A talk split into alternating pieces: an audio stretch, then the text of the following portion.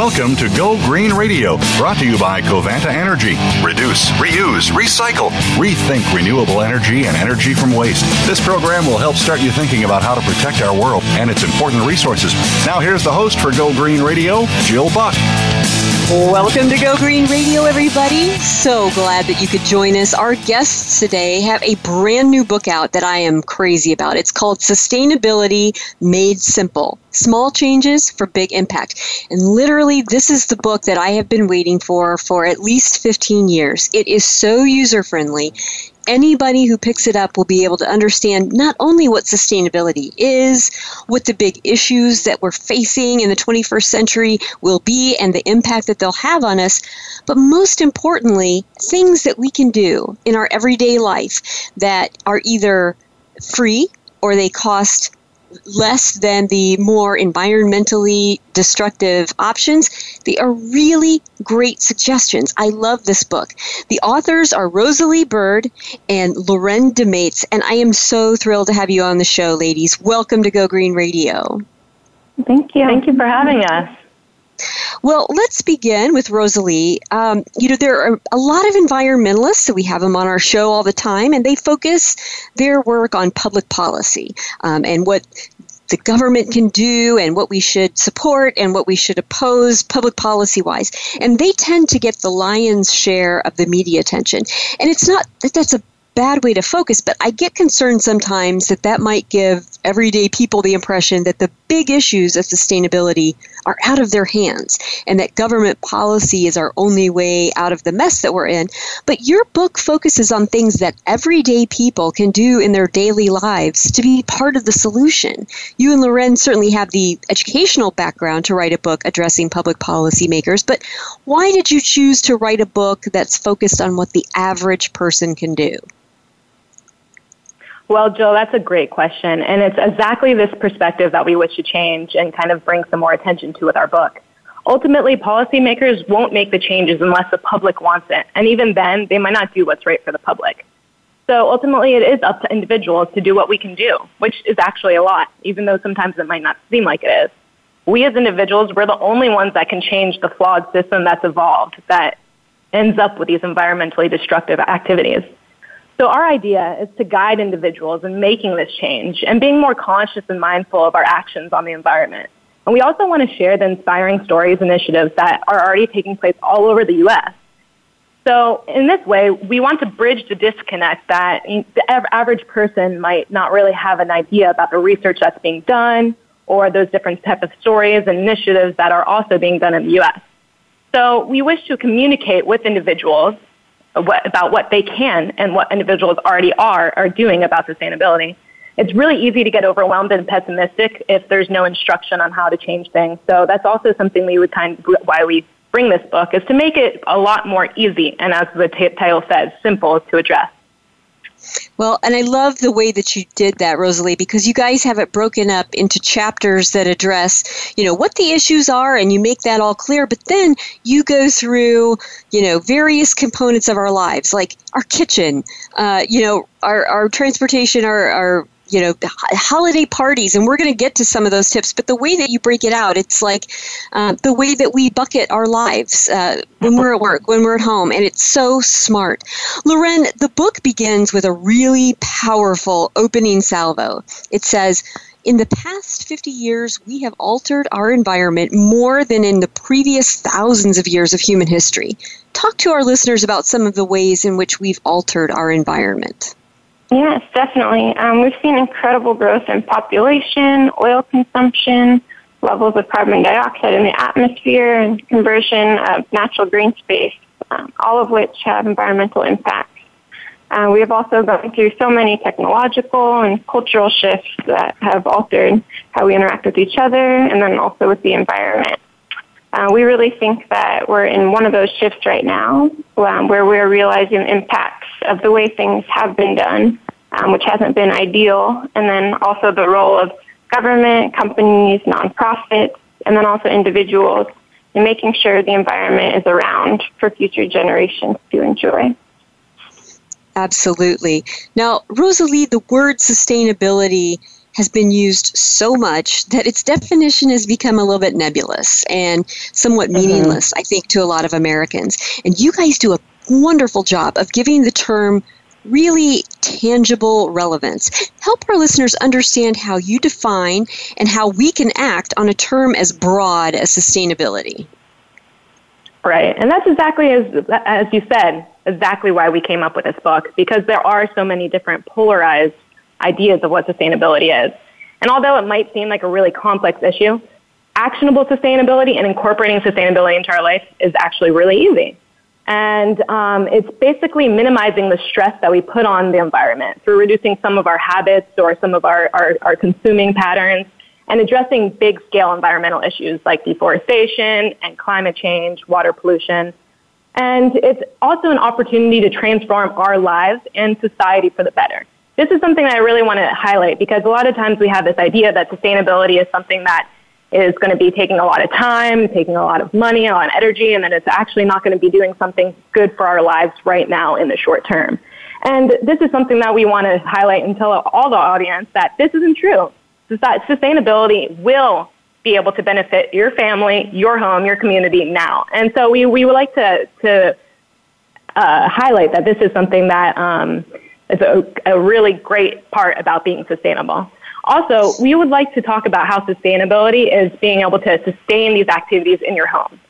This means finding habits that minimize the impact that we have on the environment, but also that we can keep in our lives and make as habits and routines that last for a long time. Not just something that's around for one week and then it's too hard to keep, so then we end up ditching that tip or that habit. Something that we can keep into our lives and make sure that they stay and make an, an impact on the environment. That's well said, Rosaly. And I think kind of what it reminds me of is the difference between a fad diet and a sustainable way of eating for a lifetime of, of health and fitness. You know, what you guys right. are suggesting is not, you know, something that deprives individuals of, you know, comfort and um, in, an enjoyable life and a good standard of living. What you guys are recommending actually has some immediate benefits like cost savings easiness, simplicity. I mean, it's really not um, a strain to do what you guys are talking about. And we're going to get into some of those specific tips in a little bit, but you nailed it. Uh, you really, you really hmm. did. Um, Lauren, this book does a great job, I think, of addressing anyone who might think about sustainability and wonder, uh, what's in it for me? You know, what do I get out of this? So I'd love for you to talk to us about the notion of ecosystem services. Sure, yeah. Um, a key part of sustainability is recognizing all these benefits that the environment provides us um, and wanting to continue enjoying these benefits in the future. So, in general, these benefits are called ecosystem services, um, and this encompasses natural resources and processes um, that our economies and our lives rely on every day, um, such as food, water purification, protection from natural disasters, um, natural medicines, um, a sense of place that we enjoy. Um, these are all ecosystem services. Uh, unfortunately, these benefits have not been factored into the price that we see for goods and services. Um, so we're actually incentivized to make unsustainable decisions uh, because they seem cheaper, um, but they really aren't. Um, so a big part of sustainability is realizing these benefits um, and then pricing them accordingly and just doing everything that we can to make sure um, that we can enjoy them in the long term. And you know what I really like about that, Lauren, is that, you know, even if you have people who are not necessarily, you know, big animal rights advocates advocates or people who are hardcore environmentalists if you just are talking to people who are you know interested in the human benefit of sustainability you've addressed that. So you really reach i think with this book a very broad range of readers. And i think this is something that you know people whether they believe in climate change or they don't or whether they're you know really green or not so much, they're going to feel comfortable and feel very um, at ease with the way that you've presented this. So I really love the respect that you've shown for the broad spectrum of people who are, you know, who may be coming to the table of sustainability from different perspectives. Now, Rosaly, before we dive into some of the very practical tips that your book outlines for your readers, I want to talk about the big issues. I love the way that you guys wrote chapter two of the book. You did an amazing job of outlining the challenges that we're facing as a result of environmental degradation and how that will impact human beings. So let's start with air pollution. Talk to us about the impact that air pollution has on living things. Right. Well, air pollution is a tricky one because a lot of times, besides the smog that you can see in cities often, it's something that you don't see. Like in water pollution, maybe you can see that the water might be a little contaminated. With deforestation, you can see that the, the trees have been cut down. Air pollution, when it's not smog, it's pretty tricky to know that it's there. And so it's very difficult as well to know that there's an impact on our lives, but there is. Air pollution is really related to our health respiratory diseases like asthma and even lung cancer and other types of diseases are a direct result of air pollution often. And that's not just in places that we might be associate with air pollution, that's, you know, in Beijing, China, or in India. That even happens in the U.S. And I think it's something that not, not a lot of people realize, but we, there are a lot of people all over the U.S. that are affected by air pollution every day. And besides just those health benefits for humans, it's also talking about loss of work. A lot of times when people get sick due to the type of air pollution, what they're inhaling every day, they're not, they're not able to go to work. And this results in loss of productivity, economic loss, healthcare costs. So it's also talking about some of those economic aspects of stuff really consider and in, in incorporate with the environmental uh, health of the planet.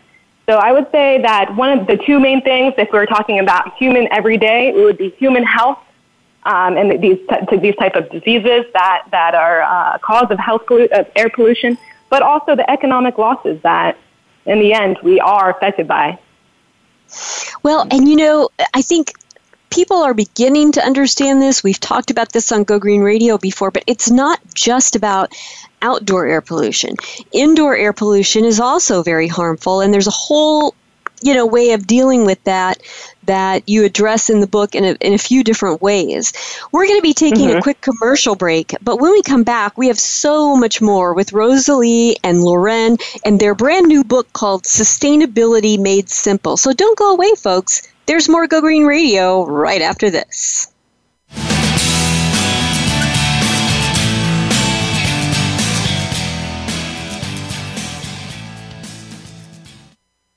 News, opinion, Your voice counts. Call toll free 1 866 472 5787. 1 866 472 5787. VoiceAmerica.com. Take a wild guess. How much garbage generated in the United States today is converted into energy? Is it 26%, 43%, or 14%? Working here and around the world to produce a reliable supply of clean, green energy, Covanta Energy works with communities to turn household trash into energy. Oh, yeah, that question I asked earlier? Today, only 14% of U.S. garbage is converted to energy. Just 14%. Covanta alone processes half of that municipal solid waste into renewable energy for a cleaner world. For more information about Covanta Energy, visit us today at www.covantaenergy.com. Conservation starts with us. Learn about environmental concerns each week when you tune in to Our Wild World with host Ellie Weiss. Our show centers on Africa each week and what's being done to save our wildlife, ecology, and ourselves. However, we'll also discuss what's going on closer to home. And most importantly, we'll let you know what can be done in our own backyards by featuring guest experts and featuring your questions and answers. Listen every Monday morning at 8 a.m. Pacific Time, 11 a.m. Eastern Time on the Voice America Variety Channel. The Internet's number one talk station. Number one talk station. VoiceAmerica.com.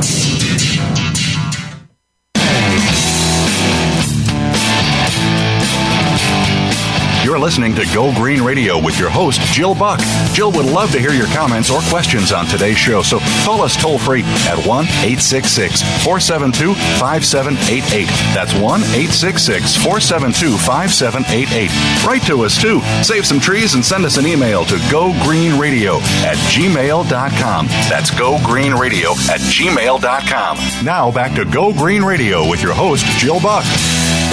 Welcome back to Go Green Radio. So glad that you could all join us. And if you're just tuning in, let me catch you up. Our guests today are Rosaly Bird and Lauren DeMates, and they have a brand new book out that I really want you guys to check out because it is amazing. It's called Sustainability Made Simple Small Changes for Big Impact. And as I said during the last segment, this is the book I have been waiting for for at least 15 years since I've been in this industry. And I think they have done an outstanding job of bringing the issues right to the reader um, in a way that is it's not your typical guilt trip. It's not you know uh, heavy handed it's very pragmatic and very um, accessible. I just love it. So before we went to commercial break uh, we were talking about the ways that um, environmental degradation impacts human beings. I mean, we're talking to folks who, you know, want to know, well, what's in it for me? So if I do these things, I take these tips on board and I, I participate in sustainability, um, what's in it for me? Lauren, I would like for you to talk to us about the impact that water pollution has on humans and also on other living things. And your the chapter on that talks about everything from human health all the way to recreation and tourism. So give us some thoughts on that. I'll just touch on the, the main points. Um, the first one is that swimming in water contaminated with chemicals, runoff, um, can increase the risk for respiratory disease and gastrointestinal illness. Um, that's definitely something that we see. And then there's also cases like um, lead contaminated drinking water in Flint, Michigan. And unfortunately, these cases um, are way too common. It's not just Flint, it's all over the U.S. Um, and unfortunately, they don't have quick fixes. Um, so there is direct health impacts for water pollution, especially um, water pollution when we see it in drinking water. Um, that's definitely straightforward and something we want to avoid. Um, the, also, plants and animals are damaged and die from water contaminated with pesticides, plastics, and oil spills. Um, but it's not only plants and animals. Um, this in turn hurts local people and economies who depend on fishing and tourism. Uh, the bottom line, no matter what, um, we just think water pollution is just that. Water pollution, it's bad. Uh, we don't think anyone really wants our oceans, lakes, or rivers to be contaminated, so it's something that we definitely want to address. Absolutely. And we're going to get to some tips to help address that in a little bit. But first, Rosaly, you guys talk about deforestation. And honestly, that's not a topic that gets a lot of headlines. Every once in a while, you'll see a story about it in mainstream media. But the fact is, deforestation has a huge impact. Talk to our listeners about the upshot of deforestation. Right. So deforestation is an interesting one because, as you say, we don't think about it. But a lot of our products that we consume actually has might have some type of uh, responsibility for deforestation, deforestation, which is actually quite alarming. Um, a lot of times, deforestation happens for to, to uh, convert forests into cropland to produce our food and to produce other ingredients that are in our food. This can mean soy, uh, a big one is palm oil. It can mean uh, converting land to, to raise cows for, for beef. But um, I'd like to just talk about the palm oil for, for real quickly because I think it's an interesting one that is in all of our products, from our mm-hmm. personal care to our ice cream to our chips. There's palm oil in so many of the products that we, that we consume every day. And palm oil is actually a, a, one of the main causes of deforestation in Malaysia and in Indonesia. So it's uh, a double-edged sword to think about. Well, these products are something that we are part of our life, but if they're resulting in these issues, because deforestation does not just affect, you know, the the local habitat of animals. Obviously, biodiversity, flora, and fauna is very important, but it also affects our the water. It's uh, forests provide a way to purify water, also a way to retain water in the soil. So there's a lot of effects that we don't really think about the connections in between them. But I think deforestation is a, a really large one that affects people no matter where they are, and um, something that I think that we, as we'll talk later on in the in the um, in the interview, that we can talk about how these there's really some concrete ways to make sure that we're not uh, contributing to this problem. Yep. I mean, here's just a little one in my own life. Um, I shop at Safeway grocery store. That's the one that's in my town. Their store brand, brand of um, toilet paper is not just FSC certified, but it's also Rainforest Alliance certified. And so there you go. That's one little thing. But we're going to talk some more about Great. ways to do that. But Lauren, you're going to get the big question climate change. Um, this issue for many people is so overwhelming, it's so big. But chapter two in your book does an incredible job of outlining specific impacts of climate change. Walk us through some of those impacts, would you? Definitely. I just wanted to first mention um, not only of the other impacts of deforestation, but deforestation is also a main driver um, of climate change due to greenhouse gas emissions emitted when trees are cut down. Um, so there's also that connection as well. Mm-hmm.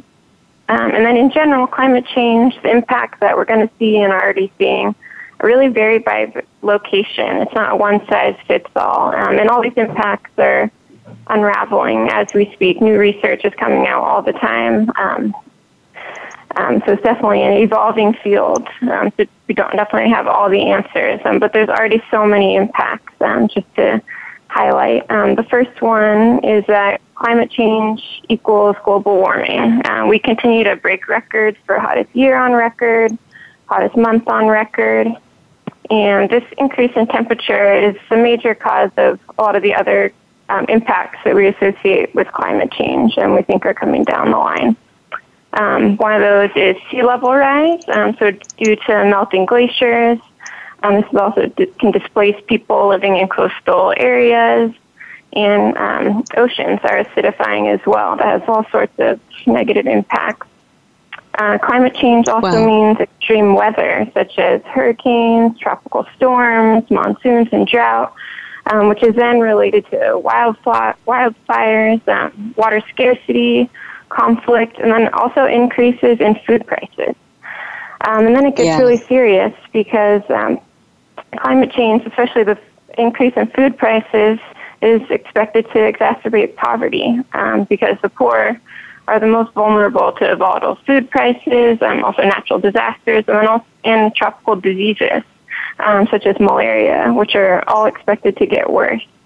Um, mm-hmm. Very serious situation. Um, another point I'd like to mention is that there's research coming out saying that climate change also has impacts um, on human psychological health, um, as well as bringing anxiety and depression. We're definitely entering um, a whole new era. Um, and in general, climate change is complex, um, but the bottom line is that it translates into economic loss, as well as many unfortunate changes to the places that we thought would always be the same um, and maybe took for granted. Mm-hmm. Yeah, actually, last week on Go Green Radio, we talked about a new film uh, that just aired this week on PBS that showed Yosemite. I mean, one of the most grand places on Earth in terms of, you know, the geology. I mean, it's just a, a, tough, resilient place, but it showed the impact that climate change is having on the ecosystem there.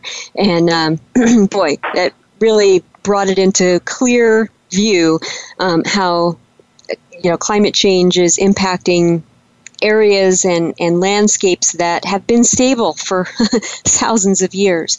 Mm-hmm. Rosaly, I, I think it's incredibly important for us to talk about some of the leading causes of the environmental challenges that we face because you cover that in the book and it kind of gives us the okay this is the environmental degradation but what's causing it? And hence that will lead us into some of the tips that you give for how that we can um, you know that we can address that as individuals. So i'd like to do maybe four or five of those uh, leading causes with you. I'll mention them one by one. If you could give us a little bit of information on each one, that'd be great. So, talk to us about electrical power generation.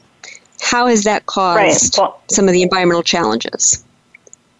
This is one that we obviously deal with every day. It's our electricity. It's to power our our devices at our house, to turn our and unfortunately, with the type of fuels that we use and sources of fuels that we use, it results in air pollution and also climate change.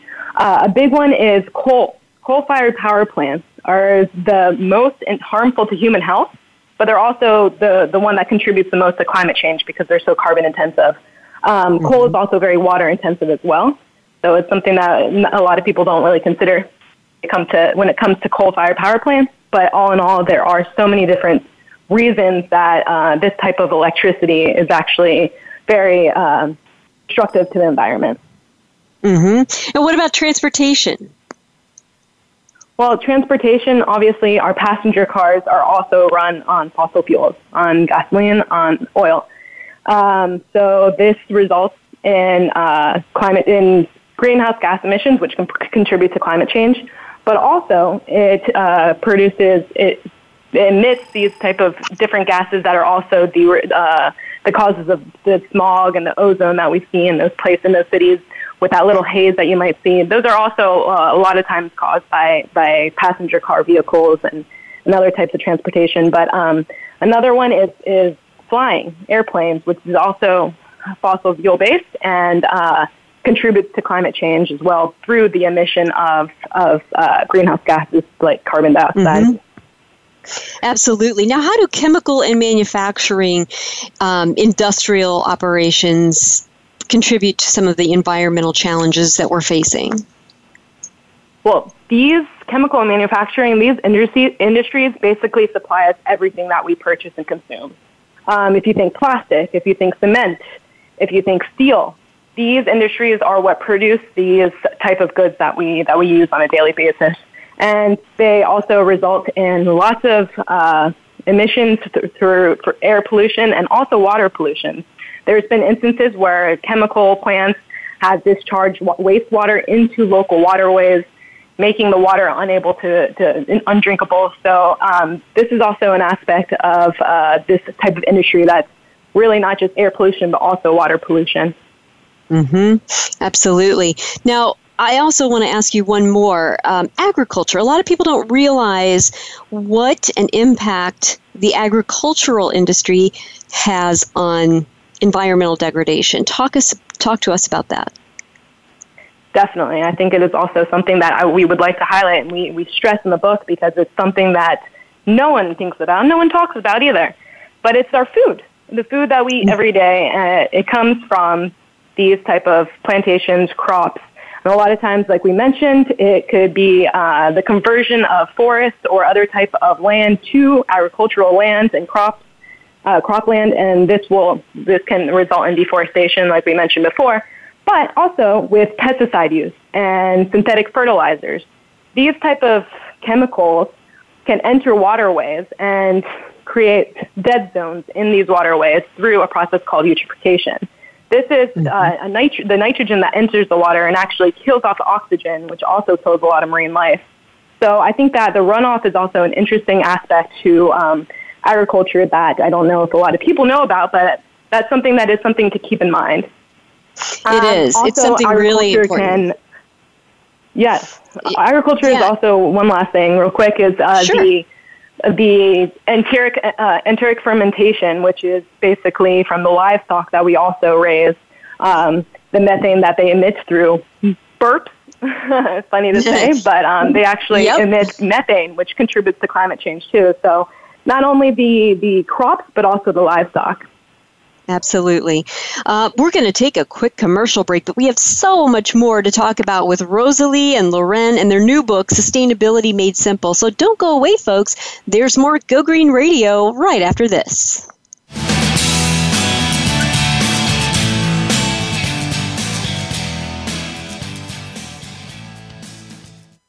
VoiceAmerica.com. Take a wild guess. How much garbage generated in the United States today is converted into energy? Is it 26%, 43%, or 14%? Working here and around the world to produce a reliable supply of clean, green energy, Covanta Energy works with communities to turn household trash into energy. Oh, yeah, that question I asked earlier? Today, only 14% of U.S. garbage is converted to energy. Just 14%. Covanta alone processes half of that municipal solid waste into renewable energy for a cleaner world. For more information about Covanta Energy, visit us today at www.covantaenergy.com. Do the adventures of Indiana Jones leave you curious about this exotic and unusual profession? If so, don't miss Indiana Jones Myth, Reality, and 21st Century Archaeology with Dr. Joseph Schuldenrein. You'll learn about forensics, ancient civilizations, and human origins. Listen to Dr. Schuldenrein and colleagues discuss their excavations and related archaeological topics, ranging from the unique to the sublime, and yes, even the mundane. Indiana Jones, Myth, Reality, and 21st Century Archaeology, live Wednesday, 6 p.m. Eastern, 3 p.m. Pacific Time on Voice America Variety. Stimulating talk gets those synapses in the brain firing really fast. all the time. The number one internet talk station where your opinion counts. VoiceAmerica.com.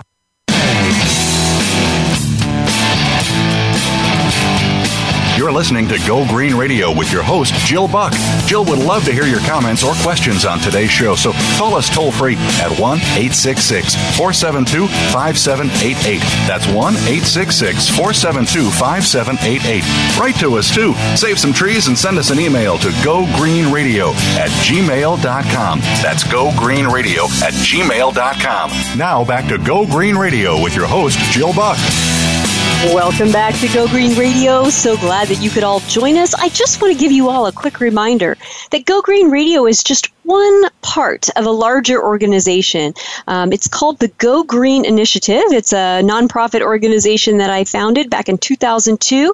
And guess what? It's the largest environmental education program globally. We work with schools in all 50 U.S. states and in 73 countries around the world. And we're helping them do two things. First of all, conserve natural resources for future generations. And secondly, protect kids' health from environmental pollutants. If you'd like to get involved, check out our website at www.gogreeninitiative.org and you can get involved. We've got a lot of things going on. Would love to have you be a part of that. In case you're just tuning in, our guests today are Rosaly Bird and Lauren DeMates with their new book, Sustainability Made Simple. This book is golden. I absolutely love it and I highly recommend it. And in fact, it's very easy to find. If you want to open a new tab in your web browser and just Google Sustainability Made Simple, you can find ways to get this book in your hands, and I recommend that you do. Before we went to break, we were talking about some of the leading causes of the environmental challenges that we face. And Lauren, there are a few that I'd like to ask you to touch on. The first one is mining and drilling. Definitely. So, mining and drilling for metals, minerals, and fossil fuels um, make up the energy that we use and the things that we buy every day. Um, but unfortunately, they contribute to all the major environmental problems um, that we were discussing before. So, water pollution, air pollution, deforestation, climate change. Uh, similar to manufacturing and industry, um, basically a catch all. Well, and you know, one of the things about mining too, I've mentioned this before on Go Green Radio, but my father was a coal miner. And besides mm-hmm. the impact, you know, to air and, and water pollution, you know, for all of us when we burn coal, there's a human health impact to the coal miners themselves. Um, black lung disease mm-hmm. is just one. Of course, when uh, mines cave in, that's a disaster. But you know, sometimes it's good for us to think about the the workers involved in some of these as well and their health and safety. Mm-hmm. Now, now, Lauren, talk to us about the environmental challenges that are being caused by things like refrigerants, propellants in aerosol applications, and solvents. Uh, so these are compressed gases used in products that keep air conditioners um, and refrigerators cold, uh, as well as aerosol cans, so uh, spray paint, hairspray, shaving cream cans. Um, so these actually turned out to be sources of air pollutants and had a big role in depleting the ozone layer. Um, a good thing is that the international community was able to come together in the late 1980s and start phasing out the use of CFCs, um, one of these air pollutants, um, through an agreement called the Montreal Protocol. Um, but ironically enough, the use of CFCs and aerosols and coolants was substituted um, with another pollutant um, called HFCs, which was later found out to be one of the most potent greenhouse gas emissions. Um, So it's definitely something we're still working on. Wow. Solve one problem, cause another. Unbelievable.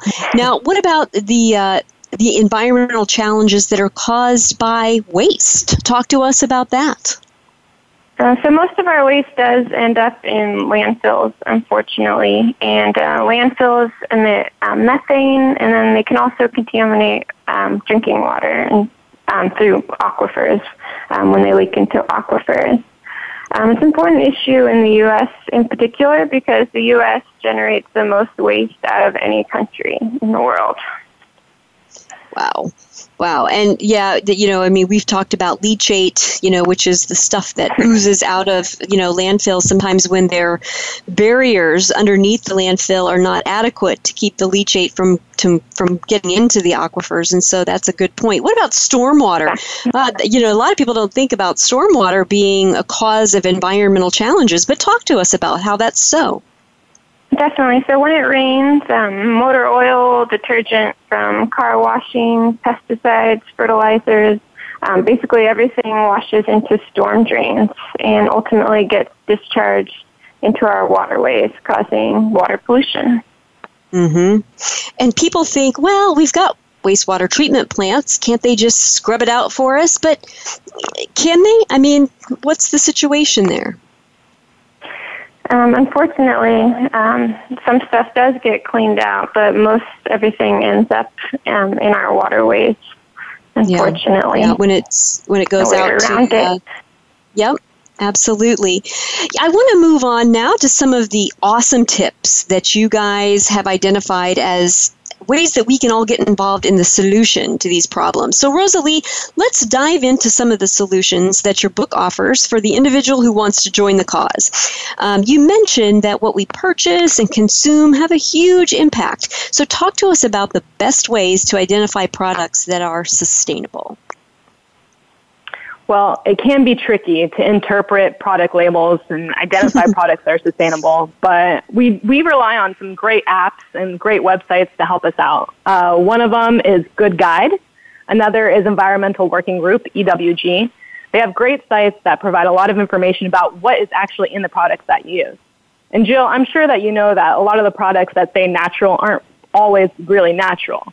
They're mm-hmm. not always good for the environment. But um, I would try to say don't let these products fool you. Do a little research to find out, looking at these different websites. And when it comes to other food that other products like food products that we eat, should look for organic, fair trade, rainforest alliance, as you had mentioned earlier. These type of certifications allow us to get a better idea of what is actually involved in the production of these of these food products, and to know that we're not contributing to these environmental uh, degradation.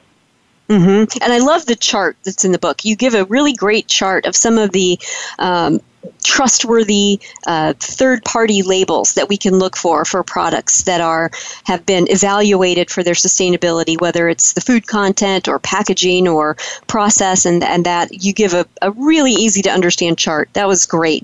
And uh, Lauren the tips that you have in the book for household chores are just golden. I love that part. Um, you did a great job of outlining some easy cost saving tips and then explaining in very simple terms why these actions matter matter. So I'd love for you to give our listeners a few tips for waste disposal and laundry, which are chores that I'm groaning thinking about it, but we do every week and sometimes daily. Definitely. In general, there's so many ways um, to be more sustainable and address the big issues that we were just discussing. Uh, when it comes to waste disposal and laundry, I'd want to mention um, the first thing is finding out what's recyclable in your area um, because what's accepted and the logistics um, are really dependent on the type of technology and infrastructure um, for recycling that's in place in your city. And I think that's something that a lot of people don't realize. It's not a one size fits all. It really depends where you live, um, how things are collected, and how they process them and then just learning how it's done and disposing of your waste accordingly. Um, recycling sounds simple. We've heard about it for a long time in our life, um, but it's also really important. And I think um, just an opportunity to do things um, better mm-hmm. and just be a little bit more informed.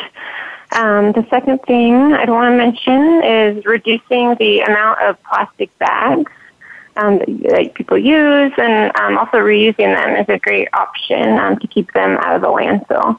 Um, this goes for trash bags, um, Ziploc bags, etc.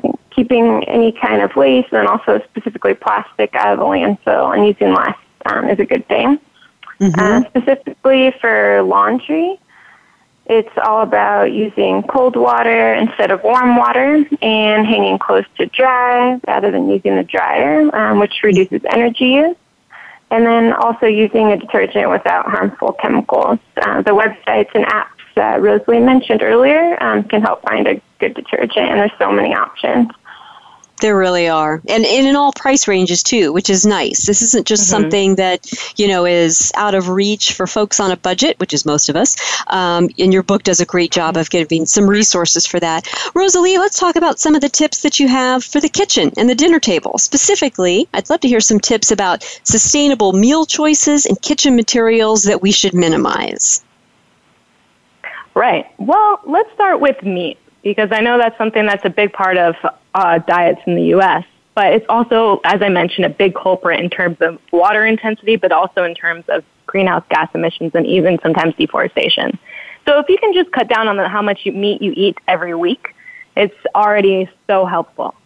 Um, eating seasonally is also a great one. Make sure that you're purchasing products that are produced in the season so there's a lot of different resources where you can see which type of vegetables and fruits are in season to, to choose these ones appropriately. Because if you're, if you're eating other seasons, other vegetables or fruit that might not be in season, they also might be coming from far away. This yeah. also uh, is a lot of emissions in relation to transportation, but also they don't even taste as good either because a lot of times they're picked when they're not ripe yet, and then there's a lot of different products that are put on them to make sure that they're they're still good by the time that they reach you. So even eating seasonally is a it's a good way to to even eat eh, better and healthier and more delicious foods. Um, mm-hmm. This is mm-hmm. also related to eating local products. Um, Similarly, with eating in season products and vegetables, local products will help you in making sure that you're eating the stuff that is going to be uh, in season. Mm-hmm. Um, I would say also a big one is the best by dates on the food. Best by, sell by, eat by. Um, those ones are very tricky and that sometimes they really like to fool us, but they're really arbitrary dates, in fact. And I don't think that it's it's something that we we see automatically and we're like, oh, this has gone bad. Yesterday, I can't eat this anymore. But in reality, as I said, it's arbitrary, and I think you should trust your instincts a little more before throwing out that yogurt that expired yesterday. Mm-hmm. Um, in, rela- in relation to different type of products in the kitchen, I would say avoid p- plastics. They can be harmful for our our health, but they also are very um, have a very heavy natural resource um, history in relation to the production. There's a lot of different uh, extraction and manufacturing process that are involved in making plastics. They come from fossil fuels, so it also uh, creates greenhouse gas emissions. Um, but they also take a long time to, to decompose once you once you get rid of them. So try to mm-hmm. stay away from plastic and find other uh, other options, especially single use plastic. Uh, that's something that is a lot of times the easiest thing to do, but they are they have a very large impact on the environment. One another one easy thing to do is minimize the paper towel use. And then maybe if it comes to napkins, maybe try to swap for cloth ones. It's an yep. easy way to reduce the amount of stuff that's going to the landfill. Well, and I love these tips because they're all so very doable. It's not that hard. And in fact, uh, a couple of companies that are known for their plastic kitchenware, Rubbermaid and Glad, I mean, they're now making glass containers for storage. So you can mm-hmm. go to right. a big box store or a, a, grocery store and you can see that they ha- they're actually competing uh, with their old products instead of all the plastic where They have glass and maybe a plastic rubber, you know, top for it. Um, but they're even going in right. that direction, and that's a big indicator, I think. We're going to take a quick commercial break, but when we come back, we have so much more, so don't go away, folks. There's more Go Green Radio right after this.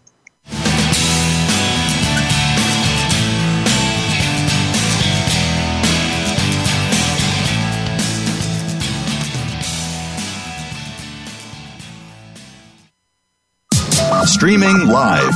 The leader in Internet talk radio. VoiceAmerica.com.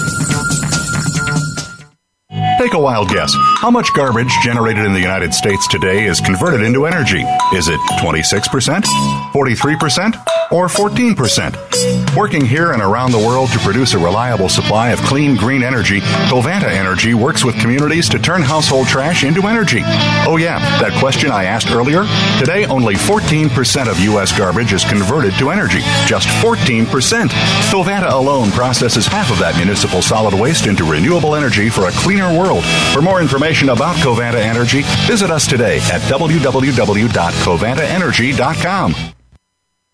Conservation starts with us. Learn about environmental concerns each week when you tune in to Our Wild World with host Ellie Weiss. Our show centers on Africa each week and what's being done to save our wildlife, ecology, and ourselves. However, we'll also discuss what's going on closer to home. And most importantly, we'll let you know what can be done in our own backyards by featuring guest experts and featuring your questions and answers. Listen every Monday morning at 8 a.m. Pacific Time, 11 a.m. Eastern Time on the Voice America Variety Channel. Streaming live, the leader in Internet Talk Radio, VoiceAmerica.com.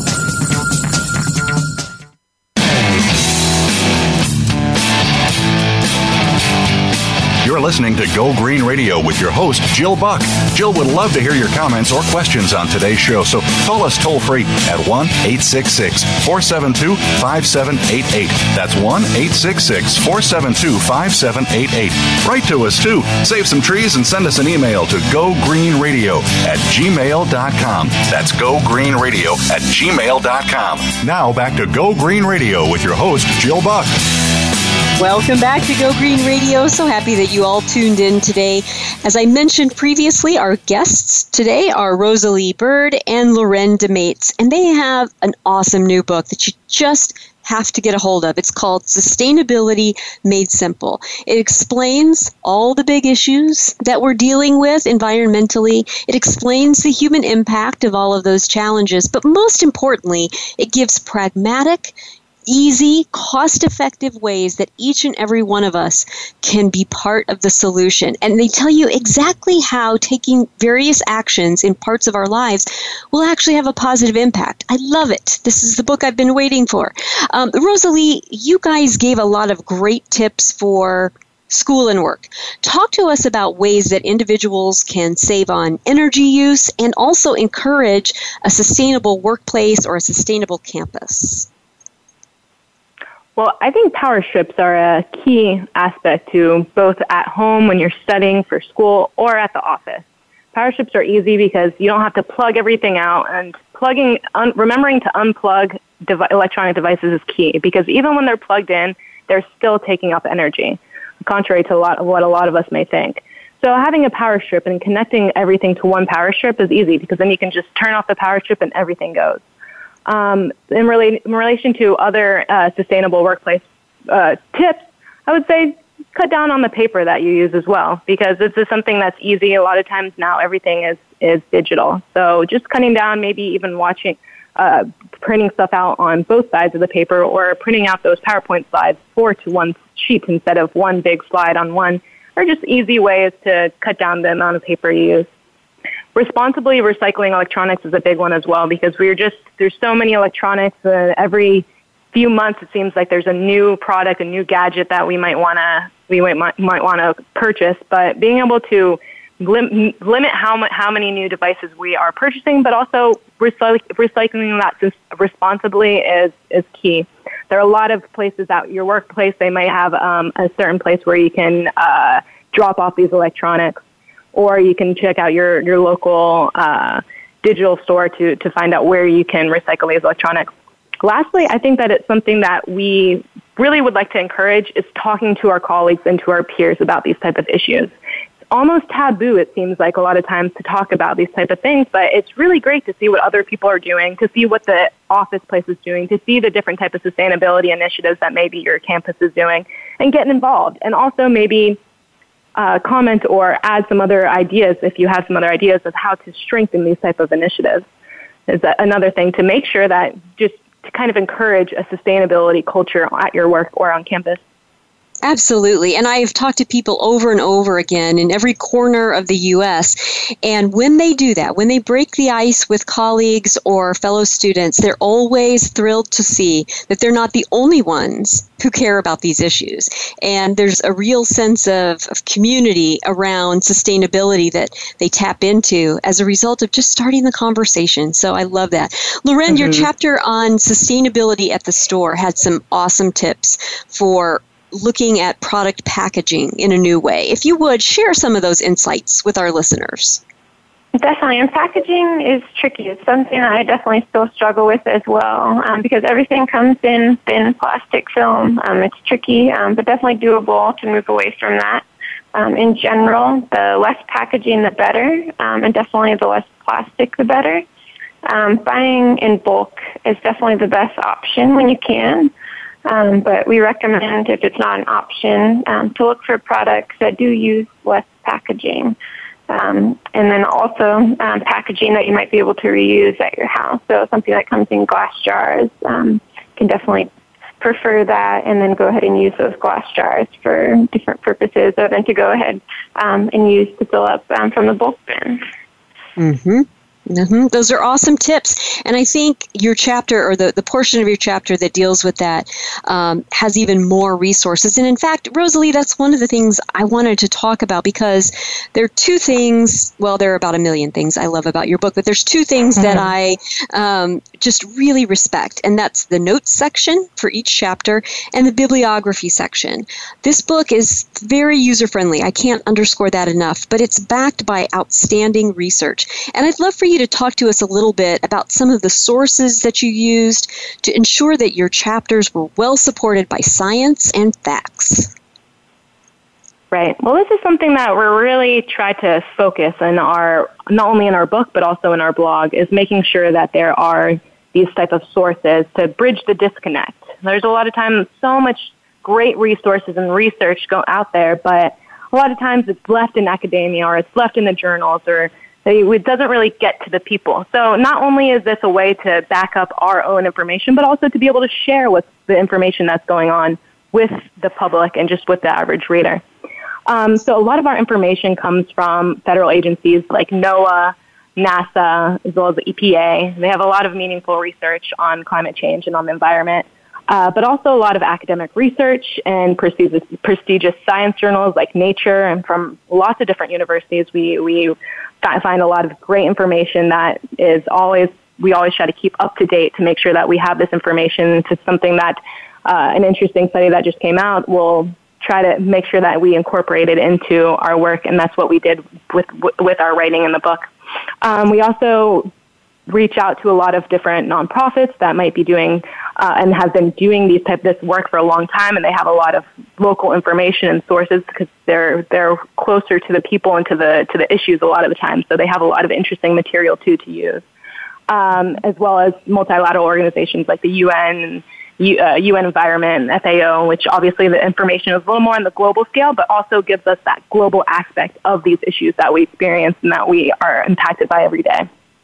Absolutely. And what I think, you know, when as I was reading the book, I kept thinking this book is the perfect entry point for people who are complete novices, you know, maybe they want to learn more about sustainability or, you know, maybe they are you know older students and they're, they're or just graduating from college and they want to do things differently. They want to get involved. They don't really know where to start. This book is such a gentle kind accepting you know outline of how to enter into the movement.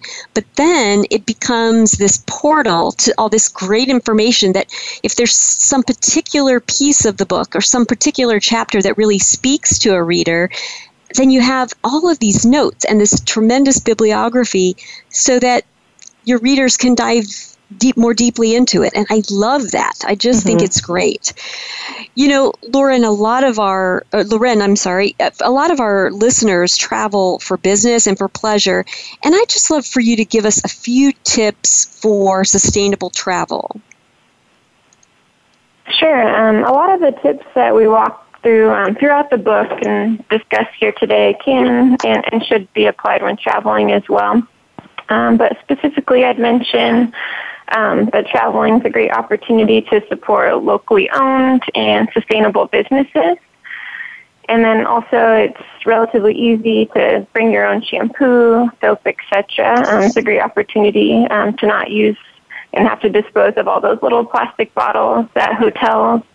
And then also using more natural products, um, particularly non-toxic sunscreen um, to protect coral reefs um, is an important one, especially traveling Perfect. in tropical places.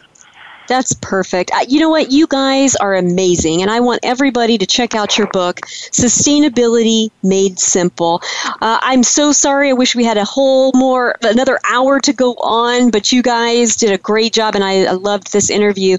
You know, folks, we're going to be here same time, same place next week with more Go Green Radio, and until then, have a wonderful week and do something in your life to go green.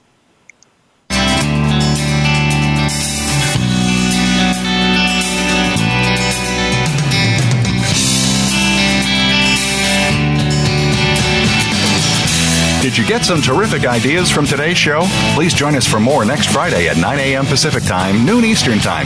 It's Go Green Radio with Jill Buck here on Voice America. Go Green Radio is proudly sponsored by Covanta Energy, a leader in providing renewable energy solutions for a cleaner world. Visit www.covantaenergy.com for more information. We'll see you here next week.